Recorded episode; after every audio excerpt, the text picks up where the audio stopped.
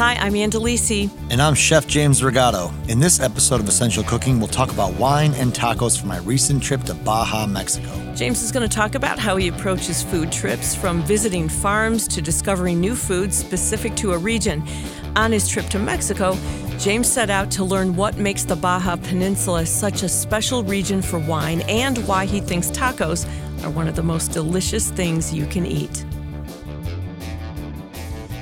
Well, you have been back out on the road. I have. On the road again. On the road, in the air, you know, on, on the road, a, in yeah, the air.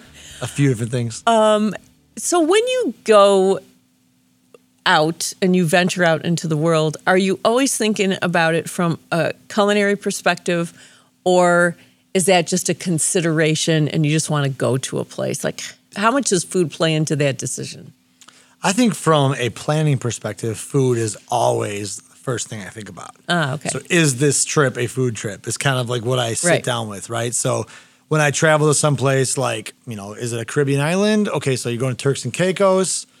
That's not a food trip to me, right? right. That island is, I mean, it was abandoned for like a few decades, I believe, between different colonies. Mm-hmm. You know? So I mean, like some islands don't really have a, a natural culture. St. Lucia, that's a food trip. It's an incredible island. You know, there's actual like, you know, uh, incredible culture there you know indigenous cuisine and people, and it's just you know there's a lot of um, there's a lot to unpack. So depending on where I go, what I do, if I go maybe if I'm going up north, for instance, I don't think about food as importantly as I do if I go to Mexico. Right. So Europe is almost always a food trip. Um, you know, I think the more remote, maybe I'll try to incorporate some kind of element of cuisine. Maybe it's like foraging or it's like visiting a farm. Sometimes if you go to like you know, in the remote, you know, Ontario or Quebec or something, well, maybe there's maple syrup farm or you know, there's things you can learn about right. food or beverage, but maybe they're not necessarily a dining experience. Right. So yes, there's always food to be discovered. It's not always in a restaurant. Okay, so this last trip, your latest trip that we're going to talk about, that was a food trip. Yes. Kind of. So right? I, yep, correct. So I just went to um, essentially the Valle de Guadalupe, which is the wine region of Baja. And it's kind of tucked between Ensenada and it's basically nor- northeast of Ensenada, kind of in this triangle district between Tecate and Tijuana and it's Ensenada. a peninsula. You know, well, Baja, pen- yeah. So Baja is a peninsula, right? right. So that's Baja California. kind right. of, if you look at a map, it's kind of like that. It basically looks like an extension of California. Right. Exactly. And so Baja, uh, where I was, Ensenada is it still kind of feels mainland. You mm-hmm. know, it mm-hmm. doesn't quite feel like you're surrounded by water yet. Uh, but in the, they do have the kind of mountains to the east, and there's what's called the bruma, which I believe is like that kind of morning misty fog that kind of comes down off the mountains and lays over the um, the valley, and that's really uh, crucial to their wine uh, production, to the grape growing during the day it's a desert. It feels like you're in like you know morocco or sicily or something. It, you'll see big cracks in the soil. You know it looks like it looks like uh, you know pretty pretty tough climate to grow grapes in. But grapes like to struggle. So those cool nights hot days misty mornings it's actually kind of perfect for grape growing.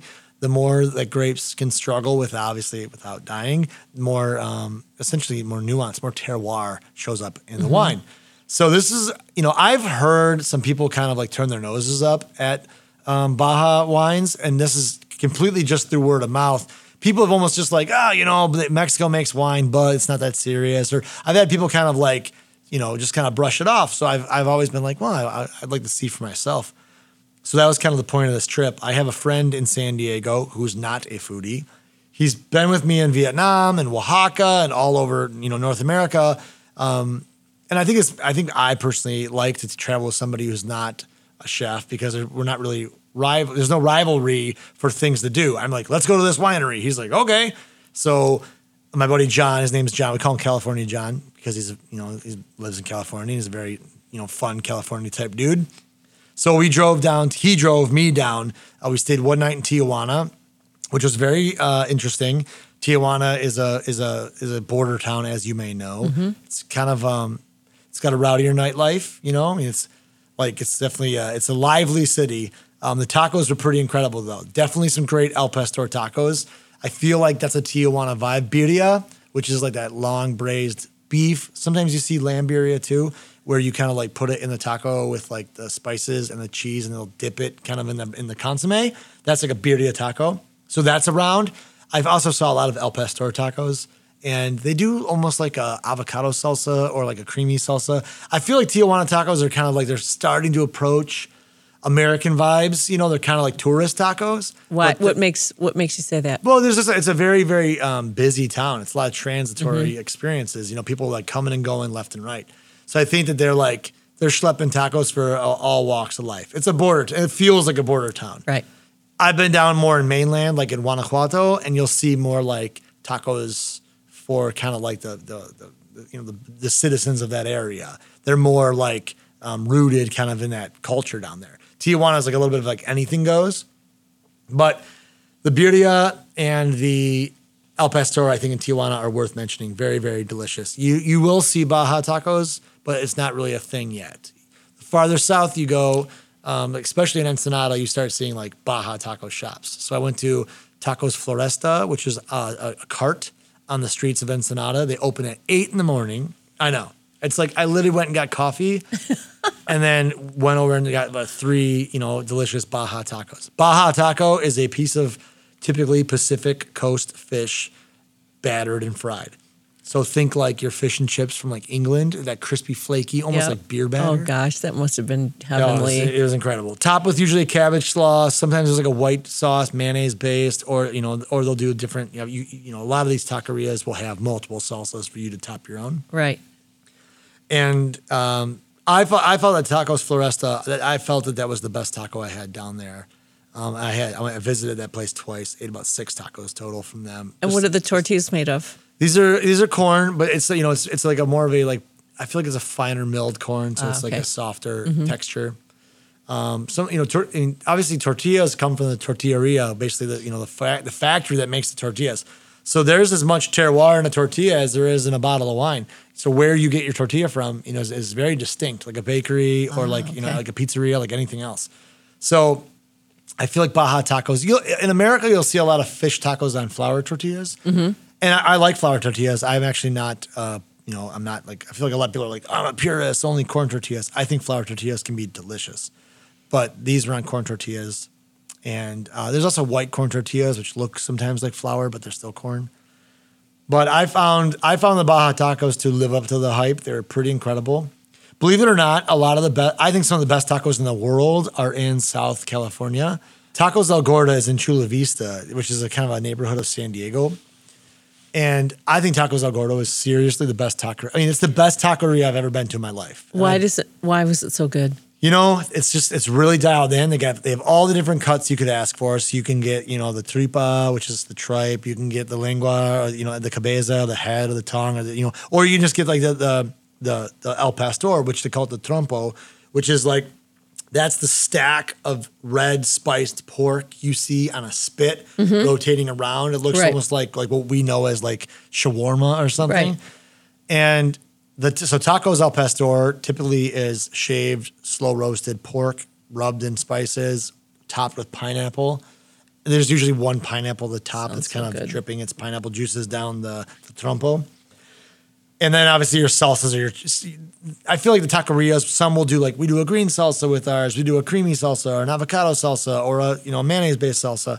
So they all or sour cream salsa. So some variations show up there. America, I think, has more variations because there's less cultural like rules. You know, I feel like if you're like in a maybe it's like a Mexican taqueria, but like it's like first generation American or second generation. there- there- people are getting a little. They do what they want. You know, it's not as rigid. I feel like when you go to like mainland, there's a little bit more like this is how we've always done it. There's also a, a lamb birria taco place across the street from Tacos El Gordo in Chula Vista, and it, honestly, the name escapes me, but it's like I mean, you go to go to Tacos El Gordo and walk across the street to the lamb birria place it was so good. And I, I mean, I've been eating vegan so much lately, but like, there's some things where I'm like, okay, I have to just partake. And like the lamb birria taco, where it's the braised lamb in the, tac- the tortilla, and you dip it in that consomme. It's so like satisfying. It's so frustrating. It tastes like. And let's say you're like a, like a, a lifelong cigarette smoker who stopped smoking for like a year, and then mm-hmm. you have that first cigarette back. you know, like Yeah. that's what taco that's like a proper birria taco is like. You're like, oh my God, why do I not eat tacos every day? I feel like tacos are one of the most delicious things on planet Earth. I feel almost equal to like pasta. You know, I could eat them every single day. When I'm in Mexico or Southern California, I have a problem because I eat so many tacos. I like I can't get enough. I get I get my I honestly get like sick When because you- I can't get enough. when you are traveling like that, and and we'll we'll just use tacos, do you come back uh, to your restaurant and say, "I want to recreate that," or "I want to do that," or I'm I- I'm sure you get inspired by the food, but do you ever say, "I'm going to recreate that flavor, that taste, that taco"? I definitely do. It's tough because it, tacos, you know, to me, rely on the tortilleria. They rely on Oh, right. the tools. Like you need to have that proper, you know, um, you know, it's kind of like the the trompo, Right. Mm-hmm. like the, the actual like rotisserie for the. So uh, to not have the proper tools feels a little limiting. So I'm not always inspired to immediately duplicate. But like fish tacos, salsas, definitely. You know, I kind of had an epiphany when I was down there. I was eating this habanero salsa and it was so delicious. And I was like, okay, how can I make a habanero salsa for my customer base that won't? I mean, because this is very spicy. I Right. like spicy, but and I, I was like gooseberries. I was like, okay, I'm gonna do a habanero gooseberry salsa because to me, gooseberries kind of have that. The fruitiness of habaneros minus the spice is almost like a gooseberry.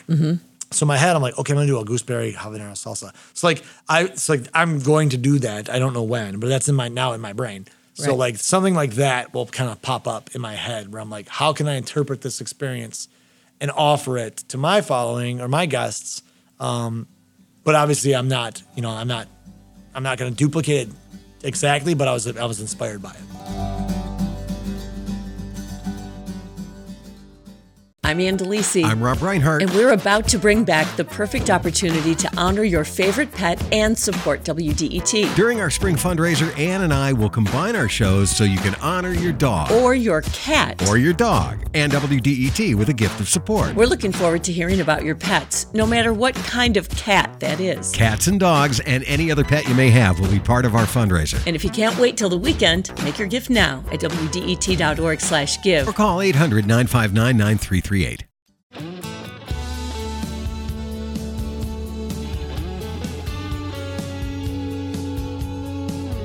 You must be really good at picking out what's in something. Like, you know, like for the rest of us who don't have as finely trained palate as you do, you know, like you're tasting something, you're like, I know what that is, I know what that is, I recognize that flavor, you can't place it.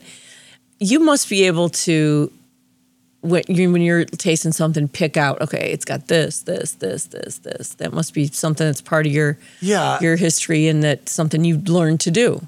I think a- I think a lot of chefs are good at that. Honestly, I feel like I find that uh, women. I think it's actually proven scientifically that women are um, better super tasters than men. I think women have more.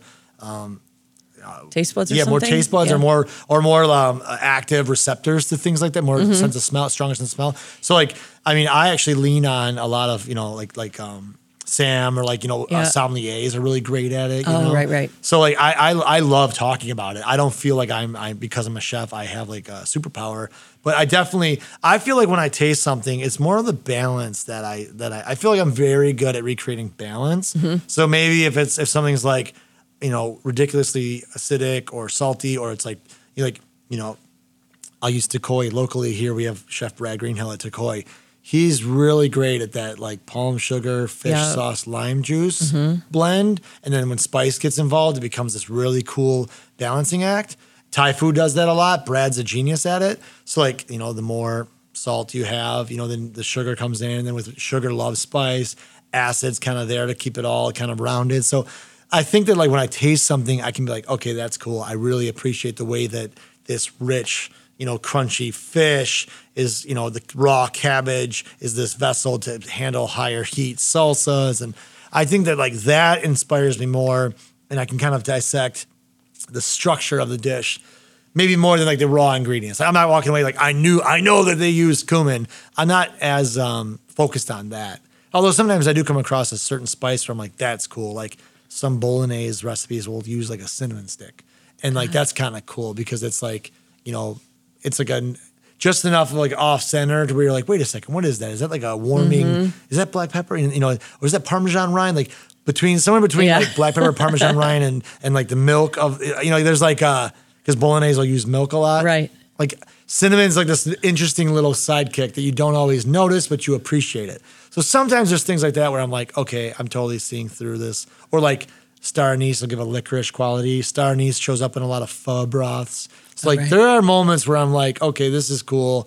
I, I know what you're doing and I like the way that, that this acts with that. You know, you talked about balance, and I I wonder if like the home cook thinks about that aspect of cooking very much, and it does. It can make or break what you're serving up if Yeah. it if it does or doesn't have the balance that it should have. Because I think a food can be distracting when the balance isn't there. It's You're, true. You're like that- distracted by the fact that it's not balanced. Oh yeah, I mean, or it's you know, I think the biggest crime that we've done as Americans is like uh, put salt and pepper on the table, like that's the cure all, you know, or that's those are your metrics for seasoning, you know. To me, I think I I I always think of things like as you know, like, like the way your tongue's broken down. If you look at like their taste buds, like bitter is a very forgotten um, seasoning component in America. You know, we just don't use bitter. Like I love radicchio and collards and and uh, you know rapini. I love bitter things. I love vinegar. I love I love funky, weird, salty, you know, bitter things. And I think that like if you're making a a broth, for instance, you're making like a nice chicken stock. Like I like charring the onions. It brings a nice charred onions are bitter and they bring a nice tannin structure. Tannin is like it's kind of like a relative of bitter. You know, I mean, it's not literally. So I don't want people to call and freak out on us. But like what black tea or red wine does, it kind of gets you in that like, it's like the overly savory. It's kind of like it's like a neighbor between sour and bitter. It's like the savory version of sour and bitter. I think that's what tannin is. And I think that that's missing in a lot of cooking, especially in American cooking. You know, if, if you go and just like go over to, to you know Europe and get like a you know like a, a soup in, in in Lyon, you're gonna notice like wow they made a whole soup around escarole and there's like these like you know charred onion bits in it or something. You're like you're just like this is a unique mm-hmm. take or like a radicchio salad. You know, with with oranges. What well, there's a reason why you always see radicchio and oranges together is because the orange is so sweet, the radicchio is so bitter, and they're they're so perfect. A little bit of olive oil, and maybe some you know some like a little bit of shaved you know hard cheese. It's a really nice salad. But obviously, people are like, I don't like radicchio. It's bitter. Well, okay, season it, and then you'll see why bitter is beautiful. I mean, every once in a while, I'll be looking at recipes for a soup, and it'll tell you to add a splash of balsamic vinegar at the end or apple Right. cider vinegar at the end, and it just changes just enough Totally, it just to lifts brighten it it up, and, And- it's just like it's amazing, really. you know my my my relationship with acid and food i always think about music. You know it's like if it's like if you just hear the bass line and like the drums. You know like just a little bit of like a cymbal or a keyboard or like some major chords on the guitar like it just changes the whole song. And like that's what lemon or vinegar or you know any kind of like pop of acid will do you know, it's why you see like a lime wedge next to like your Baja taco. You know, like cabbage is like kind of sweet and crunchy and vegetal. Well, fried fish is kind of rich and crunchy. Like, you know, salsa's hot. Okay, squeeze lime over it, and now you have a perfectly balanced taco. Yeah. Like that's, you know, the acid to me, I always think about it in music because it reminds me of like, you know, it's like the, you know, a little more cowbell. It's like, yeah, it's, it's like the one Yeah. little touch you're missing. Acid's missing in a, I mean, American food needs acid uh, often. Yeah, and I think we forget Yeah. about that part of it and how, true. how important that is. Um, what did you take away from Baja that you thought that you learned um, from a chef perspective? Like you're like, okay, I, I know a little bit more about this than when I went there. You know, I've always felt that Mexico is incredibly um, overlooked or, you know, publicly kind of like chastised for its like problems. You know, there's always like tourism warnings. And I mean, I don't want to downplay the dangers of anywhere in the world, but the Mexican the Mexican community, for one, in America is amazing, but the Mexican community in Mexico, I've never experienced anything but you know um, enjoyable, warm, and hospitable experiences. The restaurant workers, the bartenders, the the the locals, the food vendors, the mar- you know people in the marketplace, the baristas, like. I think Mexico is the most overlooked place in North America. So every time I go, I'm always incredibly inspired. Why more Americans don't go to Mexico is beyond me. Um, and I, what I really, I wanted to kind of see for myself, like, whoa, what's Baja all about? And I only saw like, you know, obviously the top 10%, 20%. But the fact that you can get in your car in San Diego, you can drive across the border. They don't even stop you. I mean, you just you just drove. They just wave you through. So you just go into Mexico, and you know Tijuana was like I said, cool, kind of crazy town, um, great tacos. You know, I went down to Valle de Guadalupe, and I ate at Malva Cocina, which is a restaurant on the Mina Penelope Winery. I ate at Animalón, and I ate at uh, there's a there's a hotel. Well, there's like a, a winery. It's also a hotel called Bruma, which is like clearly the most va- like money spent. I mean, it was like it was an incredible property, like twenty something million dollars to build this. It was in, it's like bonkers. I mean, this is my my guess from my naked eye. Um, but they have a restaurant there called Fauna, which is a pretty famous restaurant. So Fauna, and Malone, and uh, and Malva were these three like really impressive tasting menu experiences on the wineries in the Valle de Guadalupe. I feel like 100 to 120 dollars US, you know, per person. Whereas if you were in Chicago, these are like 400 dollar meals, and you can stay on the property. It's incredibly beautiful. I mean, you're like one meal at, at Animalón, we're sitting underneath this giant oak tree, and like the branches, like you like, have to like duck your head under to get into your table, and you're just like in this, you're under this giant beautiful oak tree. Eating this incredibly expansive, beautiful tasting menu inspired by the region of Baja with a wine pairing from wines all over the area. I mean, this like to me, I'm like, this is a world class food and beverage experience underneath an oak tree in the open air. And I swear to God, they were playing Sade. And I'm like, okay, like, what is happening right be- now? The You best know? moment of your life. All right, last question. What was the best thing you ate? when you go to a region like Mex, like like this part of Mexico, there's very very fine dining food, Mm-hmm. and there's very you know incredibly delicious street food. So the Tacos Floresta Baja fish taco was the best taco I ate down there. But I will say there was a ceviche. There's ceviches are incredibly popular everywhere I went. There was a mm-hmm. ceviche, but Fauna Restaurant did this ceviche with a charred, like a heavily charred smoked pepper kind of salsa and then it was topped with all these shaved cucumbers. It was like you, it was just like a like a like a complete crust of cucumber. You couldn't even see what was in the bowl. It was completely covered in shaved cucumbers. And then you start stirring it up and you mix it all together, and that raw crunch of cucumber with that incredibly fresh fish, and then very charred, smoky, rich salsa, like sitting there with like breaking freshly made tortillas and kind of dipping it in there and and drinking some, you know, the the, the Bruma winery wines. Like it was just that experience, that alone was worth the price of admission. And that's something you cannot recreate outside of that area. So the fact that you can fly to San Diego, drive two hours, and have a world class food, beverage, and hospitality experience, like Viva Mexico till I die. We'd like to thank you so much for listening. We would like to thank La Marca Prosecco for their support. From the hills of Veneto, Italy, you can never go wrong with Prosecco, whether it's in a spritz or drinking straight. Joan Isabella is our executive producer, with producer David Lyons, editing, mixing, and mastering by Sam Bobian. Production support provided by Studios on the Pond, original music by the Mallet Brothers. This is a production of WDET, Detroit's NPR station.